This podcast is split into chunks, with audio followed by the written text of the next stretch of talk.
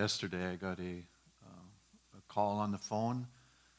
Um, somebody was wanting me to vote a particular way. 12 minutes later, I got another call. A few hours later, I got another one. A few minutes after that, I got another one. And uh, I think all of us are at a place where we're going, I'll be glad when we're done with this. Um, it's very important that you vote. It's very important that you pray about who and what to vote for, uh, whether you're fully engaged or not. Uh, I think that we have to recognize that God judges countries, nations, by how they respond to His guidelines. Now, I will say that I have friends on both sides of the aisle. And uh, if you ask me privately, I'll tell you very specifically what I believe should happen in government and why. But at the same time, uh, we need to have a respect for others, but we should at minimum fulfill our duty as citizens and uh, get out and vote. So I'll let it be at that. Um, I think, you know, obviously it's a very crucial time, and a lot of us have probably put more energy into this than we want to.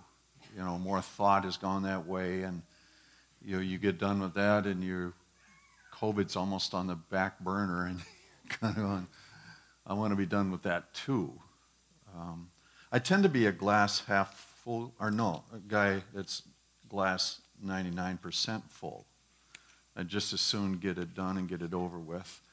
But uh, I'm, I'm very concerned of what's happening with our nation and the rest through this at a multitude of levels. And yet, I have bigger fish to fry. And that's why I'm going to the scripture. Because ultimately, no matter where the nation goes, what's happening in our hearts unto the Lord is going to weather time. And ultimately, when we stand before our Maker and we're looking at the eternal issue, um, everything else is going to seem relatively insignificant. And so it's very, very important that we keep that in our thinking and that we keep first and foremost our heart's desire for God.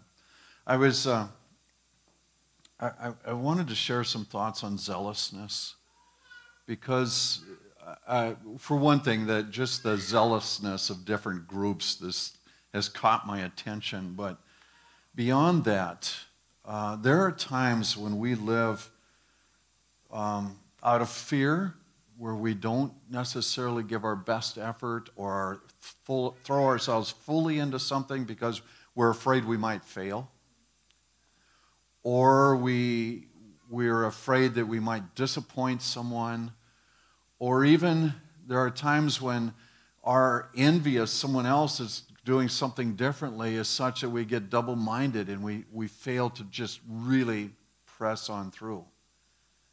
And yet, um, the, the scripture encourages us to live a zealous life. And that, in a sense, is giving everything we've got. Um, in Proverbs, you hear, Don't let your heart envy sinners, but rather be zealous in fearing the Lord all the time. Now, if you want to take that into a New Testament context, Jesus was asked about the greatest command, and he says, Love the Lord your God with all your heart, soul, and mind. So, in that, you're going, What's left? You know, if it's all out in these areas, then there's a zealousness about what we're doing in the Lord that, that we're called to. the second command, love your neighbor as yourself. He says, you know, he goes on to say, all of the law and the prophets hinge on these things or depend on them. So it's that important that wholeheartedness be attached to what we're doing and how we live. And I guess I just, you know, I'm going back and I'm going, okay, what what measures the zealousness of my life, so to speak? It's not a bad question to ask ourselves. Um, there's a couple four year olds in this group that you ask one of them, and they're going to tell you about dinosaurs. everything they know about dinosaurs. It isn't necessarily accurate, it's not necessarily reality, but it's a great deal of information, and, and they've thought about it quite a bit. You ask another four year old, and they're going to tell you about their dress and the frills and how it just, you know, everything is perfect, you know, because their minds are, are zealous into those things. Now, as, as we grow up, things change. I can ask some guys, and they're going to start telling me about their hunting equipment. You know, and it's like, okay, okay, take a breath, and then it's just on to the next round, you know, and, and you ask different ones, you know, and it's, if you listen, it doesn't take very long to find out where the zealousness goes, right? And yet, um, the challenge becomes is, is this really worth the investment of where I'm going with all of this? Um, I remember having a conversation with a young man that I'd known since he entered college and then he'd graduated and gone on and kind of lost track of him. And then we spent some time together and there was just a dullness over him in conversation that I didn't remember from previous days. And then, and then we got into this area, World of Warcraft, and suddenly he was animated. I mean, really animated, telling how he did this and this, and how he had people working with him. And I'm going, You're wasting your life. And it was one of those moments where I just kind of going, Really? This is where you've gone? I thought you were an intelligent guy, you know. I know, very judgmental, but uh, it was one of those times where I'm going, You've taken all this promise and ability that you're holding and you've channeled it into something that really is not going to bear fruit long term. And yet, you, you know, standing up here, you're going, yeah, well, I know what you're into too, and it's not all that great, you know. That's the reality of our lives, right? But when we're drawn back to the scripture and we're encouraged to pursue this thing with all energy, it's easy to just start beginning to sort through and say, is that really coming across with my life or isn't it? Romans 12 says, Don't lag in zeal, be enthusiastic in the Spirit, serve the Lord. In the context of that, um, there's a love must be without hypocrisy, abhor what is evil, cling to what is good, be devoted to one another in mutual love, showing eagerness, honoring one another. So it, it, it, includes that idea of loving others, and then later on it says serve the Lord. So, you know, surrounding that idea of a call to being zealous in the Spirit is this idea of really caring for others deeply and, and serving the Lord with all your might. You know, it's, it's taking it with intensity and saying, this is where our lives need to go. In the Old Testament, there's a story of a man named Phineas. He was a priest. And the children of Israel were out in the wilderness and they'd gotten into some nonsense. They'd had a, a battle with the Midianites, and you know, the, they'd, the Midianites had brought in a, a prophet, and he goes, There's nothing you can do against these people. They, as long as they're with the Lord, they're safe. And then he gives them some advice later, and basically the idea is carried across in the story is that if you can get them distracted, then there's hope for you. And what they do is that uh, they step into some immorality together, and, and it really gets crazy. And you realize this is a group of slaves coming out of Egypt. They don't have their own forms of government very well established. And there's a distinct potential that the whole thing is going to blow up and fall apart. And uh, this man named Phineas um, takes a spear and he drives it through a man and a woman that were laying down together. And uh, he stops the trouble in that moment. And God says, Because of your zeal, I'm going to honor you and your descendants are going to be a part of the priesthood. I'm going to continue to give them that line. I'm going to make a covenant with you. And so that zealous action brought God's favor enough that he says, I'm even going to bless your descendants. And so there is a, a, a premium put on a heart that's sold out to the Lord. Now, there are plenty of things that say there can be zealous things done that aren't very good, right? In Proverbs, it says, it's not good to be hasty and miss the way. You know, if you're all emotion driven and there's no nothing backing it, that's not good either. You know, it's it's easy to get all excited and and just you know make stupid choices. But in this, um, you know, there are several stories that stand out, and one is with Saul, who, in his religious fervor, he's a, he's a king of Israel. He makes a decision. We have had a people group that we entered into a covenant with that we really didn't want a covenant with them, but they fooled us, and yet we made this vow before God. Let's just end it. Let's be done with them. And he kills a batch of them, and the, the land goes into a time of famine. And even though this is several hundred years after the covenant, and, and you're going, you mean God kept track all that time? And it, it, they couldn't just throw it off? Or, you know, no, you made a vow before God, and it was important. And it's like, whoa, I'm not sure I want to. I'm not sure I want to chase the implications of that very far, right? Because what does that mean about today? Or did God just say, oh, you know, that was the Old Testament, doesn't matter? Jesus says it's better not to make vows. You know, he, he addresses that situation and says, you know, you're better off just saying yes or no. Don't get too far into this. But that said, Saul does a religious act,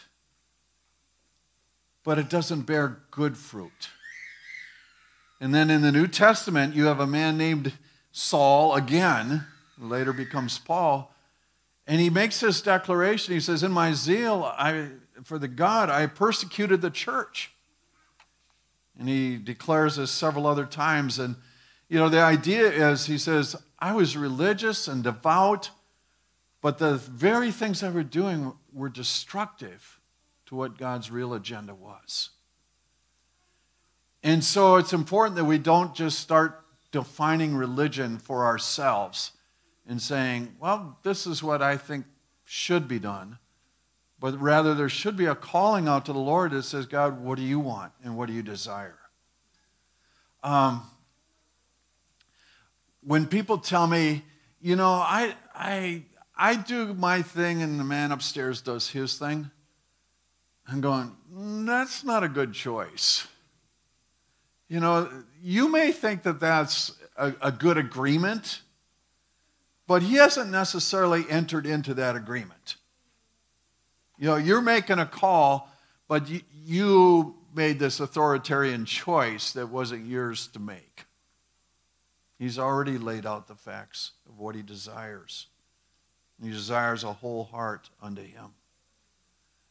And so, you know, looking at that, um, Paul says, even of his fellow Israelites, he says, they've been zealous, they've been religious, but it's not in line with the truth. What a powerful insight. And he goes on to say that, you know, they've formed their own rules, they've done their own codes, but it doesn't live up to what God wants. In other words, Christ took over what the law was doing. And he says, if you embrace Christ and you accept his forgiveness and you accept his path to salvation, then the Old Testament law isn't crippling you anymore, but rather he will write his law by his spirit on your heart. And so it actually doesn't, it doesn't diminish, it just raises up the bar and says there's a way to live even better. Jesus was known for his zealousness when he goes into the temple and he says it's become a marketplace and he throws over the money changers' tables and drives people out. And, you know, forms a whip with cords, and you're kind of going, that would have been amazing to watch as long as you were on the good end. You know, it wouldn't have been pleasant to have all of your industry, so to speak, just turned over. But that said, the disciples looked at it and they, they remembered uh, Psalm 69 Zeal for your house has consumed me. And they're going, man, he was, he was living this out powerfully. Um, he was living like his father. It wasn't, it wasn't just an emotional outburst, but he had seen his father exert zeal. And we're not used to associating emotion with God because at times we see emotion as weakness, right? There are times when uh, emotions will betray us. And, and so if they're not linked in with our mind, we're just kind of, I don't know what to do with this. And yet, the very way that God is described to us is saying He's a zealous God. And, there are declarations made about Him. Um, in Isaiah chapter 9, Isaiah has a number of these passages, but Isaiah chapter 9, around Christmas time, we start reading Isaiah 9 6. It talks about a government coming on one who's David's descendant. And it talks about the specialness of this person, and we recognize him as Jesus Christ. But the next verse says, His dominion, dominion will be massed, vast, excuse me, and he will bring immeasurable prosperity. He will rule on David's throne. And then you get to the very end of this passage, and it says, The zeal of the Lord's heavens, of the Lord of heaven's armies will accomplish this. And it says, There's a time coming when Jesus, as we know him, this son of David, is going to rule in a way that we've never seen before. And it says, Heaven's zeal is going to accomplish this thing. Now, I want to give you a story that takes place during Isaiah's time because he's aware of the power of God and how things were working in a way that maybe is different for us. In 2 Kings chapter 19, a man named Sennacherib, an Assyrian general, has come to um, take over Judah. Now, he's conquered Israel proper, but Judah and Jerusalem are still holding out. And he's parked his armies there, and they're jawing back and forth, and, and he's telling them, What makes you think that your God will protect you? He didn't protect the other nations that I conquered. And they call out to the Lord, and Isaiah comes with a prophecy and says, You're not going to have to worry about this. He tells Hezekiah the king, God's going to take care of you. And there's going to be a sign that you're going to see this and you're going to know that you've been provided for. Well, what happens is one night, it says, uh, angel of the Lord came and slew 185 Assyrian troops. And so they pull back and go out. So that means that not even the whole army was destroyed, but 185,000 people. That goes way beyond a little surprise and, and attack by individuals, right? It's a very big deal. It's something no man could, or no group of men could pull off in surprise, and yet this takes place. Sennacherib goes back to his town. He goes to his temple to worship, and his sons kill him. He never comes back. So Isaiah has brought this prophecy, and there's this awareness God can do incredible, powerful things, and the armies of heaven are real. And so he's, he's, he's, he's seeing this, and he, and he knows that there's more to the story than what we normally think about. And so some of the other verses that he comes out, in Isaiah 37, he says, For a remnant will leave Jerusalem or come out of Jerusalem. So after this battle's over, there's going to be a remnant to settle this land again. Survivors will come out of Mount Zion. The zeal of the Lord's of heaven's armies will accomplish this. So again, it's this idea a victory will take place, but it goes beyond our expectations. In Isaiah 59, he, he again has this image of the Lord, and he says, He wears his desire for justice like body armor. So he's looking at a soldier. He's aware of these battles going on. His desire to deliver is like a helmet on his head. He puts on the garments of vengeance and wears zeal like a robe. So he's, he's describing the work of God and he's saying his zealousness is just part of his clothing, it's part of who he is. I find it intriguing because in Isaiah 63, this now Isaiah 66 chapters, in this final section, Israel is calling out to the Lord and saying, Have mercy on us. Please come and help us. Look down from heaven and take notice. Where's your zeal and, and power? Do not hold back your tender compassion. So, in other words, in your loving kindness and all of that energy that you have, intervene on our behalf. They're calling out and saying, and in this passage, you say, You've given us hearts that are stubborn towards you, and we want to be different. And yet we keep making dumb decisions. And God begins to answer back to him, and he says, Well, I've made myself available. I reached out my hands to you. You weren't listening. And yet he goes on to say, I am still going to do a new thing. I'm going to make a new heaven and a new earth. I'm going to save a remnant of this people and I'm going to place them there. And the idea is that even though in our hearts we've wandered away, even though we have lived just completely different than what was asked of us, God, in His gracious compassion and zeal, continues to do a good work on this earth.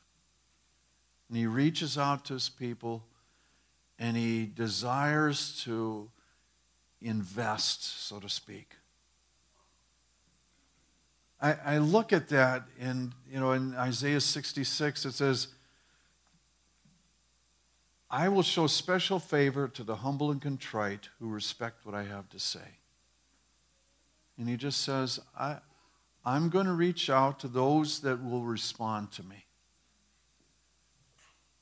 And just as the new heavens and the new earth I'm about to make will remain standing before me, says the Lord, so your descendants and your name will remain.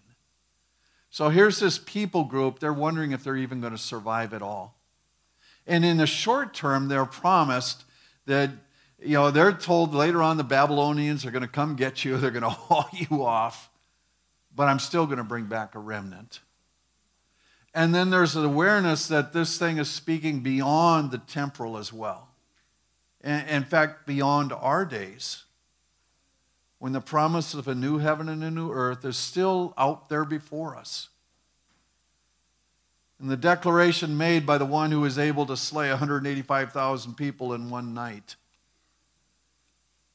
And the one who is able to predict that uh, a, a general who has all these troops surrounding the city, that he'll have no power over you.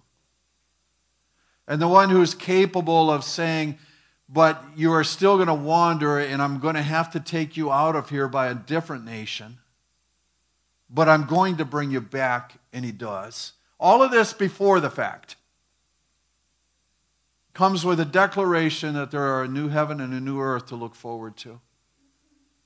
And that's got to be the driving thing in our lives even now. That when we look at it, we say, yeah, I really want this nation to flourish. You know, there's a, there's a good reason for that. When a nation flourishes, I flourish. We all do. We want that. But the bigger story is, is that God still has his hand on all people. And so whether whether it rises, whether it falls, there's still an awareness that God is overarching all of this. And there's a day ahead that puts things in order in a way that we don't dream possible now. So, in the way of wholehearted living is unto the Lord and in the zealousness of life, I'd just like to ask when was the last time you went all out for anything?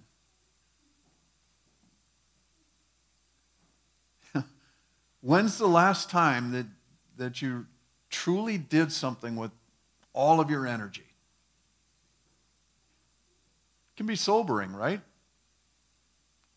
It can be one of those moments say, man, I've just been muddling around. Or fear has so controlled me that I've never really given fully of myself. Or, you know, just this, you know, I've been watching others and I've been double minded and I, I haven't really truly committed to anything. Is that how you really want to live life? If our God is zealous, and our hero Jesus was zealous, well, then maybe we can be too. I mean, you don't know until you try. And, and, what's the worst that can happen? You have a temporary disappointment? It's not eternal. So you get up and you go again. But in that, I think there's a thing that says, God, what would you have me to really throw my time into and my energy? I, I'm not at all disappointed at a four year old talking about dinosaurs or a dress. I assume that of them. But I would like to have conversations with adults that aren't stuck on the same things. You know? That truly have captured that the love of God and love of others is, is enough to drive a life. If we're going to love God with all our heart, soul, and mind, we're going to love zealously. I just encourage you don't leave here without dealing with the things God's putting outside well, I'll, I'll take care of this later. Deal with it now and let Him do all that He wants to in this moment. May your blessing rest on these your people. May they know the fullness of favor that you intend for their lives. May they discover with joy what it is to be loved by a zealous God and to love zealously back. Goes into the community that you'll give them words of life to speak over others. I ask that you'll enable them to carry out the workings of your kingdom. Gift them with the supernatural, I ask. Be lifted up and exalted, our Lord, we pray. We love you this day.